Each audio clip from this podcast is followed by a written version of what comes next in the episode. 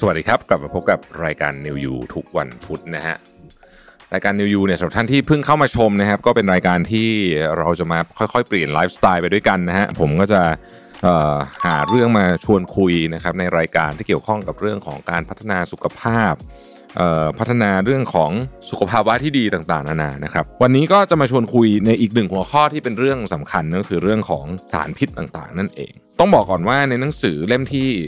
ผมชอบมากๆเนี่ย Younger for Longer เนี่ยนะครับเขาก็บอกไว้อยู่ว่าไอ้สามตัวร้ายสุดนะฮะของคุณภาพชีวิตของเราที่จะทำร้ายคุณภาพชีวิตของเราเนี่ยนะฮะในเชิงของสุขภาพด้วยแล้วก็ความสุขด้วยนะ คือน้ำตาลสารพิษแล้วก็ความเครียดนะครับ วันนี้เรามาคุยเรื่องอสารพิษแล้วก็เราจะพูดเรื่องการทำงานของตับด้วยนะว่าเออตับเนี่ยซึ่งเป็นตัวจัดการสารพิษของร่างกายเราเป็นระบบ detoxification นะฮะเครื่องจัดการสารพิษของเราเนี่ย เขาทำงานยังไง แล้วจะทำไงให้ตับอยู่กับเรานานๆนะฮะแล้วก็ทำงานได้ดีด้วยนะครับ สารพิษเนี่ยกลุ่มแรกนะฮะเราเรียกว่าเป็นกลุ่มที่เรียกว่าเป็นโลหะหนักนะครับเช่น ตะกั่วแคดเมียมนะฮะปรอทอะไรแบบนี้เป็นต้นนะครับ ซึ่งอ่ายกตัวอย่างจากอ่าตะกั่วแล้วกันนะฮะตะกั่วเนี่ยที่หนักสุดเลยก็คือตะกั่วที่อยู่ในน้ำมัน กว่าเราจะรู้เรารู้อาจจะรู้ตั้งแต่ช่วง 60 70นะฮะแต่กว่าจะ action ได้กว่าจะอะไรได้เนี่ย มันใช้เวลาเป็น 10บสปีอะกลุ่มที่2เนี่ยเป็นกลุ่มตระกูลพวกยาฆ่าแมลงนะฮะซึ่งเราโอ้โหเราเจอเยอะมากจริงๆยาฆ่าแมลงเนี่ยนะครับเกษตรกรรมสมัยใหม่เนี่ยที่เป็นแบบ sizing แบบใหญ่ ๆ หน่อยเนี่ยนะฮะ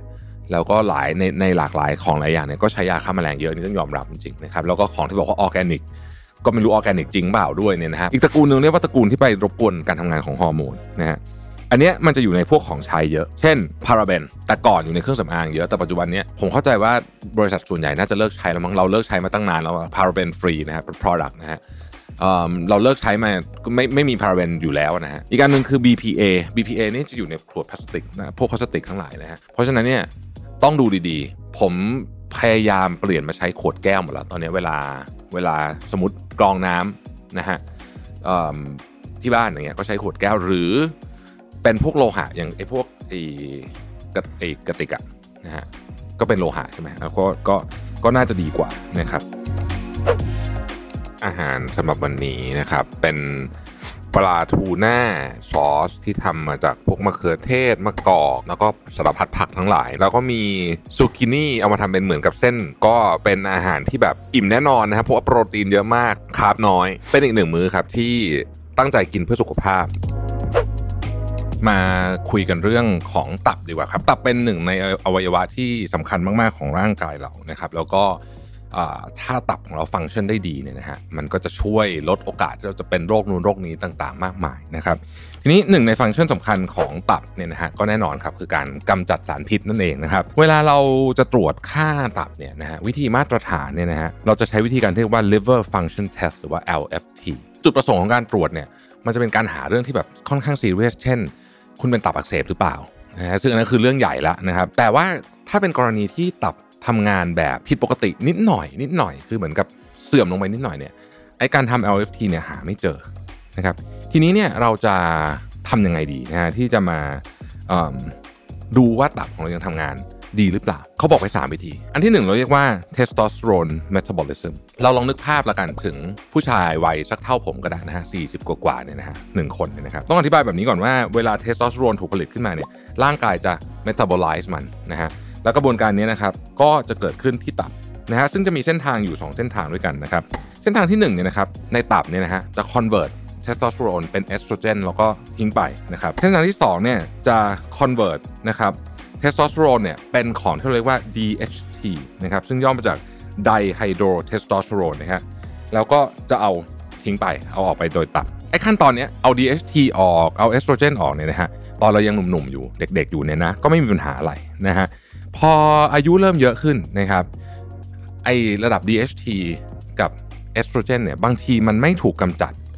แบบที่มันควรจะต้องถูกกำจัดถูกเอาออกไปนะมันก็จะ เพิ่มขึ้นก็คือสะสมเพิ่มขึ้นนั่นเอง ซึ่งมันทำให้อะไรนะฮะมันทำให้เกิดอะไรขึ้นนะครับ DHT เนี่ยไปทำให้ผมร่วงสมมติเอสโตรเจนไปทำให้เกิดพุงในผู้ชายนะครับดังนั้นเนี่ยเส้นทางการจัดการกับ DHT หรือเอสโตรเจนเนี่ยก็อาจจะแย่ลงทั้งคู่เมื่ออายุเรามากขึ้นนะครับจะเยอะจะเร็วจะน้อยก็ขึ้นอยู่กับหลายสาเหตุ อย่างผมเนี่ยผมเล่าให้ฟังผมไปตรวจแบบละเอียดมากๆมานะฮะที่ไม่ได้ค่าสปอนเซอร์นะเล่าให้ฟังเฉยไปตรวจที่สมิติเวชนะฮะที่ Life Centerตรวจละเอียดมากเลยตรวจแบบโอ้โหสารพัดฮอร์โมนเต็มไปหมดเลยหนึ่งในที่เขาตรวจก็คือเรื่องเนี้ยนะฮะ เอสโตรเจนเยอะไหมนะฮะกรณีที่เอสโตรเจนเยอะต้องต้องจัดการนะฮะแต่ของผมเนี่ยอยู่ในเลเวลที่ปกติ ทีนี้เอสโตรเจนเยอะเนี่ยเป็นยังไงนะครับมีงานวิจัยออกมานะครับบอกว่าระดับเอสโตรเจนที่เพิ่มขึ้นเนี่ยนะครับ จะทำให้โอกาสในการเป็นพวกโรคหัวใจ โรคเกี่ยวกับหลอดเลือดนะฮะหรือแม้แต่กระทั่งมะเร็งต่อมลูกหมากเนี่ยเพิ่มขึ้นด้วย ระดับที่เพิ่มขึ้น DDH ที่ระดับสูงเนี่ยนะฮะก็มีโอกาสจะเป็นพวกต่อมลูกหมากโตอะไรพวกนี้เป็นต้นนะครับดังนั้นเนี่ยระดับพวกนี้ก็สามารถบอกได้ว่าตับเรายังทำงานดีอยู่หรือเปล่า เส้นทางของตับเรายังทำงานดีอยู่หรือเปล่านะครับถ้าไม่ดีนะครับเดี๋ยวคุณหมอก็จะมีวิธีการในการจัดการให้ วันนี้นะครับเราจะทำผัดหมูกับกับเอ่อ อะไรอะกับเส้นไข่ขาว ซึ่งหมูเราอะเราหมักไว้แล้วนะฮะอันนี้ก็จะมีแบบเกลือพริกไทยอะไรอย่างเงี้ยนะครับ แล้วก็มีซีอิ๊วญี่ปุ่น แล้วก็กระเทียมโอเคเราก็เตรียมแบบสารพัดผักของเราแครอทหน่อยนึง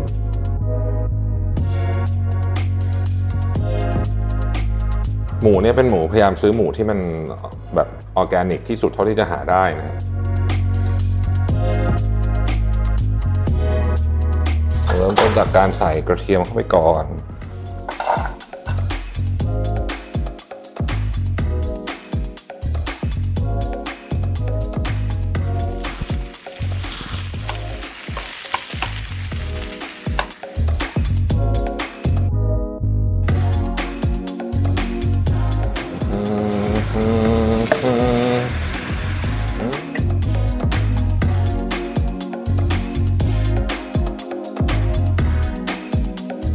ผมชอบให้หมูมันมีความหนาสักนิดหนึ่งนะครับเนี่ยแบบอย่างเงี้ย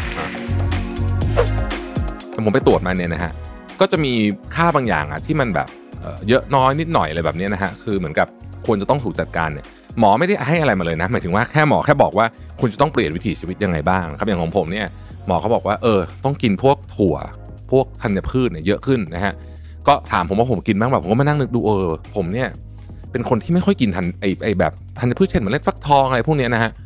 เออไม่ค่อยกิน ไม่ค่อยได้กินเท่าไหร่นะฮะเหมือนมันไม่มีโอกาสไม่ไม่ค่อยได้เจอนะฮะเออแล้วหมอก็ถามผมว่าผมกินนมเยอะเปล่านะผมเนี่ยเป็นคนชอบกินนมนมวัวนะฮะหมอเขาบอกว่าที่มีแนวโน้มว่านมวัวเนี่ยจะทำให้คุณเขาเรียกว่าหมอเรียกค่ายีสต์นะซึ่งจริงมันมีชื่อเทคนิคของมันอยู่อะเยอะไปลดนมลดนมวัวหน่อยหรือว่าเลิกกินไปเลยได้ก็ดี เพราะว่าจริงๆแล้วเนี่ยเรากินแคลเซียมจากแหล่งอื่นได้อะไรอย่างเงี้ยนะฮะก็เนี่ยเขาจะได้รับคำแนะนำแบบนี้มาก็ผลการแนะนำเนี่ยออกมาจากผลของการตรวจ นะฮะผลของการตรวจเลยว่าต้องทำยังไงควรจะต้องทำอะไรบ้างนะฮะ specific ไปเลย วิตามินบางตัวต่ำนะฮะอย่างของผมเนี่ยก็จะมีวิตามิน B 12นะน้อยหน่อยเนี่ยคุณหมอก็จะบอกว่าเฮ้ยต้องทำยังไงควรจะต้องกินอะไรเพิ่มนะฮะ folic acid น้อยนะฮะจะต้องกินอะไรเพิ่มผักใบเขียวนะฮะคือผมก็คิดว่าผมกินผักเยอะนะแต่มันยังไม่พอนะเพราะว่าค่ามันออกมา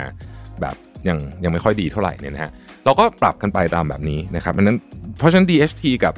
เอสโตรเจนเนี่ยก็เป็นหนึ่งในการตรวจที่จะบอกได้ว่าตับคุณยังทำงานดีหรือเปล่านะครับอันที่ 2 เราเรียกว่า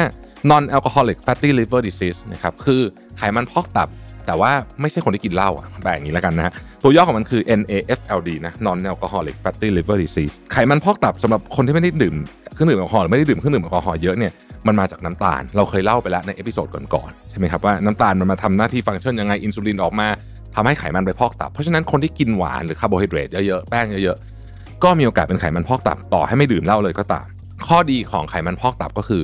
เพียงแค่คุณเปลี่ยนพฤติกรรมนะฮะโอกาสในการ reverse มาให้มันกลับมาเป็นปกติเนี่ยมันสูงมากเขาใช้คำว่า 90 บวกบวกเปอร์เซ็นต์นะฮะถ้าคุณเปลี่ยนพฤติกรรมคือตัดการกินน้ำตาลออกนะครับไม่กินคาร์โบไฮเดรตแบบเชิงเดี่ยวอะไรแบบนี้นะฮะระดับไตรกลีเซอไรด์เนี่ยใช้เวลาหลักอาทิตย์ก็ลงละนะครับ แล้วก็บางคนที่มีพุงแบบเอาไม่ออกสักทีเล่นกีฬาก็เอาไม่ออกเนี่ยบางทีเกิดจากจากจากไขมันพอกตับอ่อนๆนะฮะอันเนี้ยเขาก็บอกว่าใช้เวลาเป็นหลักเดือนพุงที่เอาไม่ออกเนี่ยก็จะค่อยๆยุบหายไปนะครับสิ่งที่น่ากลัวเกี่ยวกับไขมันพอกตับก็คือ ในประเทศที่พัฒนาแล้วเนี่ยนะฮะมีผู้ใหญ่นะเป็นไขมันพอกตับเนี่ย20-30%น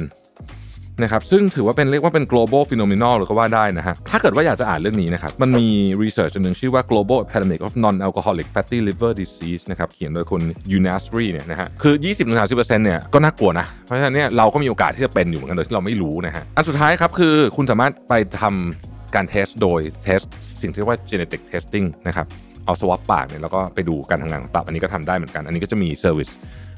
ผมผมยังไม่เคยเห็นของคนไทยไม่รู้มีป่ะแต่ว่าของต่างประเทศอะคือมีนะฮะ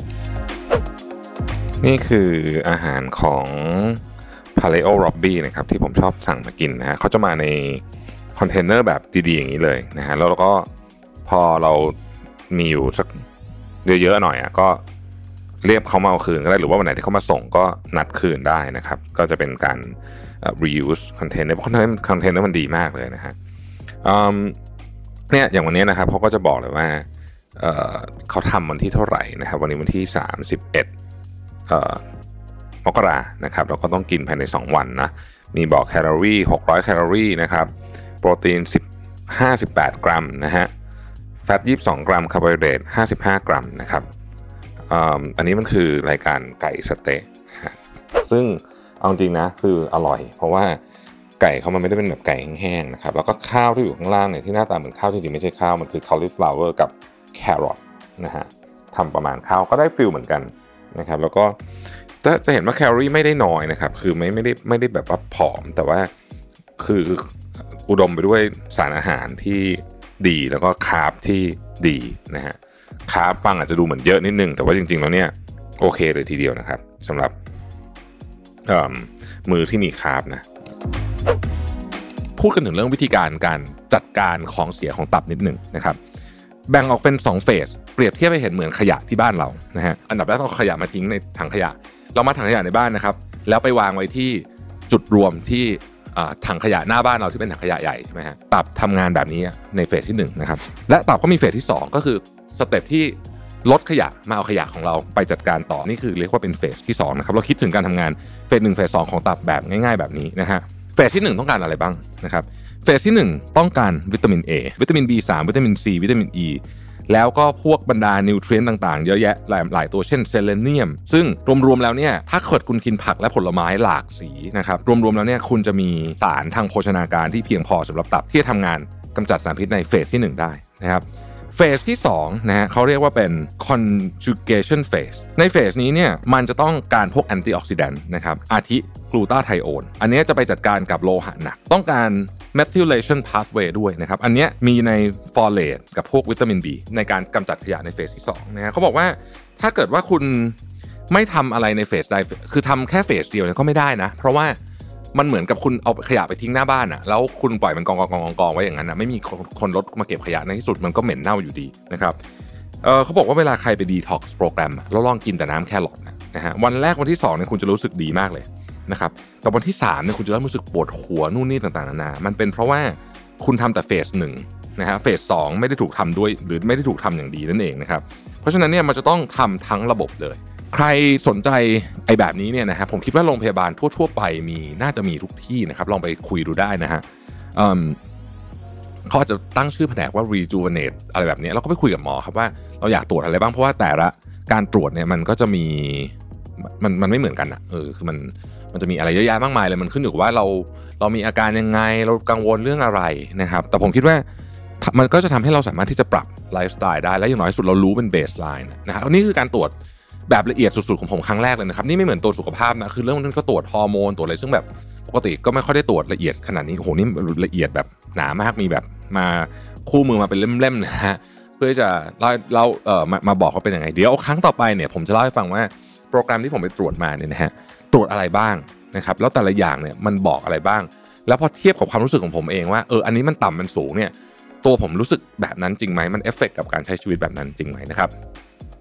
สำหรับวันนี้ขอบคุณที่ติดตาม New You นะครับแล้วเราพบกันทุกวันพุธนะครับ สวัสดีครับ